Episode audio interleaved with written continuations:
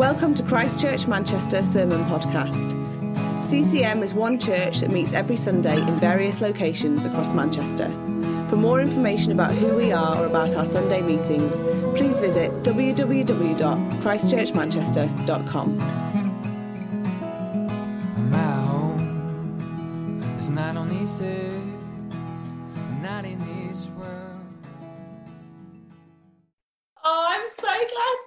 Tim and Vicky. Thank you so much for the invitation.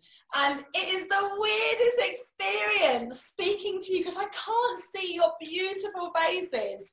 So um, I don't know. You're making a cup of tea. You're like you, you get your legs out the window to get a bit of suntan. I don't know what you're doing, but I really hope that I, what I bring tonight will encourage you and let you know that there is a God who is real and His presence is real in your life. Now I am ancient. And recently I was like scrolling through Google trying to like pass a bit of boredom time. And I discovered this amazing thing, which is this. The song that was number one on your 14th birthday apparently is the song that best defines your life. Mine is Come on, Vogue, let your body move to the music. I mean, I am so ancient. Please don't quickly check how old I am. But apparently, that is a song that best defines my life. I wonder what is the song that was number one when you were 14. But I think it's so right. Like, it's a song that's a mixture of activism and escapism. It kind of sums me up because right now I am really missing being with my friends. I'm a mummy of two little kids. I mean, let's not kid ourselves. I didn't have an amazing kind of like social life before the lockdown. But at the moment, I'm really missing all that stuff. I'm missing being on a dance floor. I'm missing just hanging out and bumping into random strangers and actually being able to get close to people. But also, I'm finding as well that I'm living in this weird like emotional disorientating moment where I hear the news that COVID 19 has now made its nasty way to some of the most overcrowded slums in South Asia. And I can't even get my head around what will happen to, to people there. And that's me. I'm part activist, part escapist. Like, I want to get involved. I hate the fact that I'm being told to stay home to save lives. Nothing in me wants to stay home. And yet I do. I do it willingly. But also, I'm part escapist. Like, sometimes it is too much, isn't it? And we don't know what to do with this. Well, actually, scripture tells us that the song of our life is not the song that was number one on our 14th birthday. The song of our life is a song of freedom. Like you and I, we are called the redeemed ones. Our lives are not made better by Jesus, they're made completely new. We are the chosen. We are the deeply loved. In Psalm 107, it says this God's love never runs out of, of, never runs out. All of you set free by God, tell the world Tell how he freed you from fear, from oppression. And then he gathered you from all over the place, from the four winds, from the seven seas. And scripture is packed full of regular people like you and me who just had to find ways to make that song of freedom the song of their life, even when they were up against the most horrendous challenges and difficulties.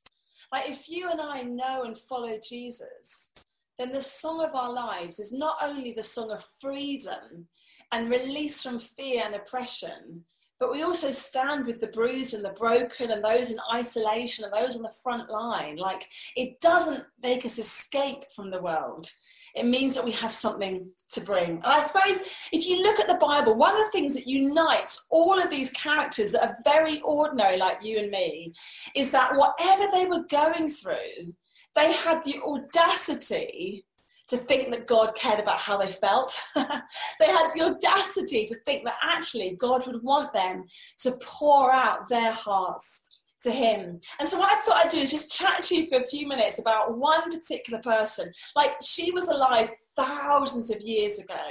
Almost like like what is the point of, of hearing her story? And yet this story is drenched with so much wisdom for how you and I right now, right today, can be pouring out our heart to God. So her name is Hannah, and she is one of my sheroes. She is so sassy. She is so amazing. She's got so much audacity. And I'm going to read to you from 1 Samuel, which is a book in the Old Testament. But let me set the scene. So Hannah is alive at a time where not being able to have kids is like a major shame on your life. You are utterly rejected and you just walk around carrying this shame. And she is alive at a time where God's people don't go to a church to worship, they don't even go to a temple that is built out of stone. They are in the desert. She goes to a tent at a time when the people of God, like working out how how do we do this whole there's a god and we can't get close to him kind of thing? And so there were really strict rules around who could and who couldn't dare to pour out their hearts to god. And yet hannah completely steps over all of that and brings her heart straight to god. So i'm going to read to you from 1 samuel chapter 1 and verse starting at verse 9 uh, so if you if you've got a bible maybe turn it on get hold of it but i'm just going to read it to you. So 1 samuel chapter 1 verse 9 to 18 hannah pulled herself together slipped away quietly and entered the tent the sanctuary. There was a priest called eli. He was on duty at the entrance to god's temple crushed in soul Hannah prayed to God and cried and cried inconsolably. And then she made this vow Oh God of the angel armies, if you'll take a good, hard look at my pain, if you'll quit neglecting me and go into action for me by giving me a son, I will give him completely, unreservedly to you. I'll set him apart for a life of holy discipline. And it so happened that as she continued in prayer before God, Eli, the priest, was watching her closely. Hannah was praying in her heart silently, and her lips moved, but no sound was heard. And Eli jumped to the conclusion that she was drunk. He approached her and said, You are drunk. How long do you plan to keep this up? Sober up, woman. And Hannah, like, she could have run away, couldn't she? Like, she's just been shamed by this guy, but she stays there and she says this No, I'm a woman hard used. I haven't been drinking, not a drop of wine or beer. The only thing I've been pouring out is my heart and pouring it out to God. Don't for a minute think that I've been drinking. It's because I'm so desperately unhappy and in such pain that I've stayed here so long. And Eli answered her, Go in peace, and may the God of Israel give you what you have asked of him. And she says, Think well of me and pray for me and she went on her way. Then she ate heartily, and her face was radiant. I think there are three things about what Hannah does that at the moment I'm trying to make a bit of a practice, a habit of my life. And the first is that she brings who she is boldly. She brings it, she takes up space. She goes to a place that no one has invited her to go and pray at. But she says, if that's where God is, that's where I want to be. And we can't underestimate how shocking and unusual this would have been. But Hannah doesn't wait for somebody else to make it possible. She doesn't look around and say, Well, other people are having a worse time than me. So, you know, God's got a lot on his plate already. How can I bring my prayers to God? No, she brings it boldly, directly to God. And the second thing is, have you noticed? That even when someone challenges her and gets it wrong, and it's somebody in authority, it's somebody that's like, oh, right, am I about to be kicked out? She doesn't give up praying, she persists. And she puts him right, like she addresses the negativity, she addresses the fear, and she doesn't let anything stop her. I don't know about you, but I think at the moment I sometimes find that my life grinds to a halt when kind of I come under a couple of tyrannies. So like a tyranny is like where there's a power that wants to crush people and, and be and control them and be cruel. And I think there's a tyranny of fear. Like I, I deliver food parcels to, to people who are really um, really ill, they're really poor. I deliver food parcels to homeless people and sex workers that are sleeping in tents. And then sometimes I think, like what if something happens? Like what if i get really sick? Like what if i get covid-19 what if people i love get covid-19 and sometimes this tyranny of fear. Like it's good to be cautious. It's good to be wise. But you know what i mean? That kind of tyranny of fear where you just feel like you can't do anything. And and god i can't pray about this because it's just too big. Like that can stop me. That could have stopped hannah. Or maybe the tyranny of apathy. Do you find that? You're in lockdown like life is slowed right down, which is amazing. But it can also mean that actually what settles on us is this kind of wow, like what's the point of getting up? Like what's the point of washing? like what's the point of brushing my teeth? What's the point of eating well? What's the point of praying? Like that apathy can settle on us and it can stop us from praying and pouring out our hearts to God. But it doesn't stop Hannah Nothing stops her. She persists in her prayers. And, and maybe for some of us, actually, what we need to do is recognize the things that would stop us. Have you got a fear? A real fear that's kind of every time you think about something, it just holds you back. Or maybe you're a bit too laid back and God wants to wake you up and say, Come on, pray, talk to me about this stuff. So the first is she brings it boldly. The second is nothing stops her. And the third thing is whatever is going on for her, once she's poured it out to God, she leaves it with Him. She trusts that He is big enough to take whatever she's thrown at Him, whatever she's brought to Him. And it says at the end of that passage I read that she left her face was radiant. Like she was able to pick up life. She was able to get on with stuff because as she poured out her heart to god and she trusted him with her heart even before she got an answer even before god gave her a son he does give her a son even before that happens she is no she knows that god hears her. She knows that god knows her. And that gives her confidence to pick up her life and to go into her life radiant. Now hannah is to me so inspirational. She might be, she might not be for you, but we have somebody even greater than Hannah, don't we?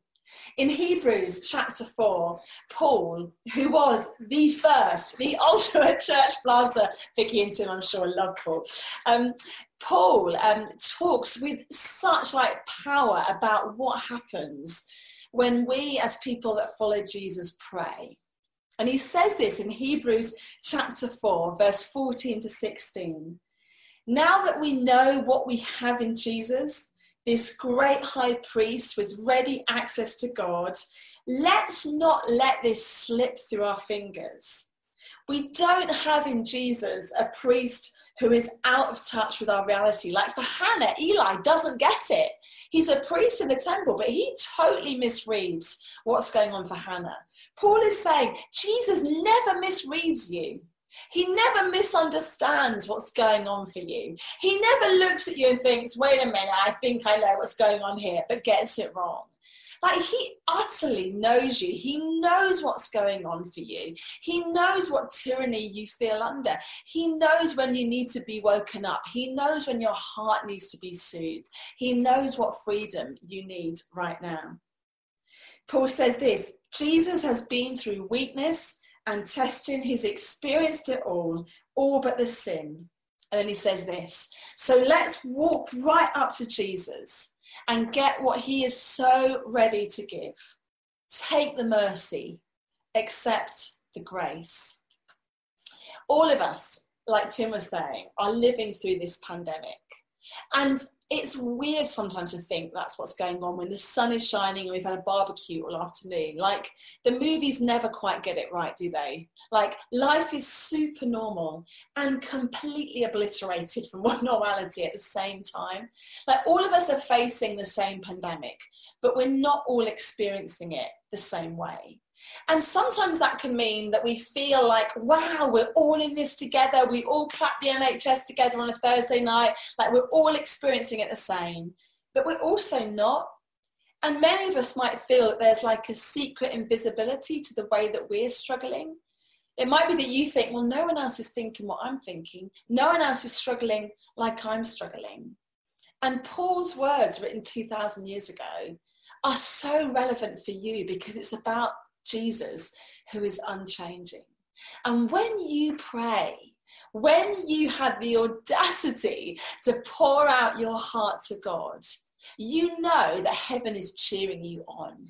That Jesus is saying, This is what I went through suffering for, so that you could know right on your kitchen floor when everything feels like strange and disorientated and discombobulated, that in heaven you have a high priest who totally gets it and totally gets you. And whether your prayers have like capital letters at the beginning and full stops at the end, or whether it's just like a thought or a feeling or whether it sounds a bit more like this, ah, ah, ah, scripture says that Jesus hears you and he prays on your behalf.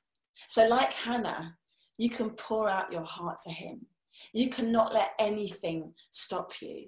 And even before you get an answer to the prayer you're praying, you can know the full comfort and hope of knowing that you are heard and that you are known and God's presence surrounds you and fills you. Even in the midst of a pandemic, even when we know all the things that our world needs, we want the virus to end, we want there to be a vaccine, we want all this kind of stuff, and we pray for this. But actually, ultimately, what we need more than anything is the powerful presence of God. And Jesus makes that possible in our lives because we know that neither death, nor life, nor angels, or demons, nothing in all creation can separate us from the love of God. So, whatever's on your heart, pour it out to God. You have full access and you are fully known. I tell you what, I'm going to hand back to Tim and Vicky in a minute, but first, I'd love just to pray for you. I have no idea anything about your life, but I know that God knows everything about your life and wants to give you right now a sense of His presence, His power, and His hope. I'd love to pray that for you if that's okay. Holy Spirit, you can do what only you can do, which is sharp in our lives right now and make Jesus real to us. Like all the props that maybe we normally rely on to give us clues, God, that you're here, like going to the church building, being with our friends, being in a certain place. They're, they're not there anymore. We're just sat at home. We're just surrounded by the everyday normal stuff. We're faced with ourselves all the time. And it seems so weird to think that this would be a place that you would want to come and bring your presence in power. But you do. You're our great high priest, Jesus. And we pray, Spirit, that you'll make Jesus real to us. And I pray for every person watching this that whatever right now they need to pour out to you, will you give them the words? Will you give them the courage? And as they pour out their heart to you, may they know, God, that you hear them and you know them and you love them with an everlasting love. And that the song of their life is hope and freedom. And whatever happens today and tomorrow, may they know that you are always in their life. In your name. Amen.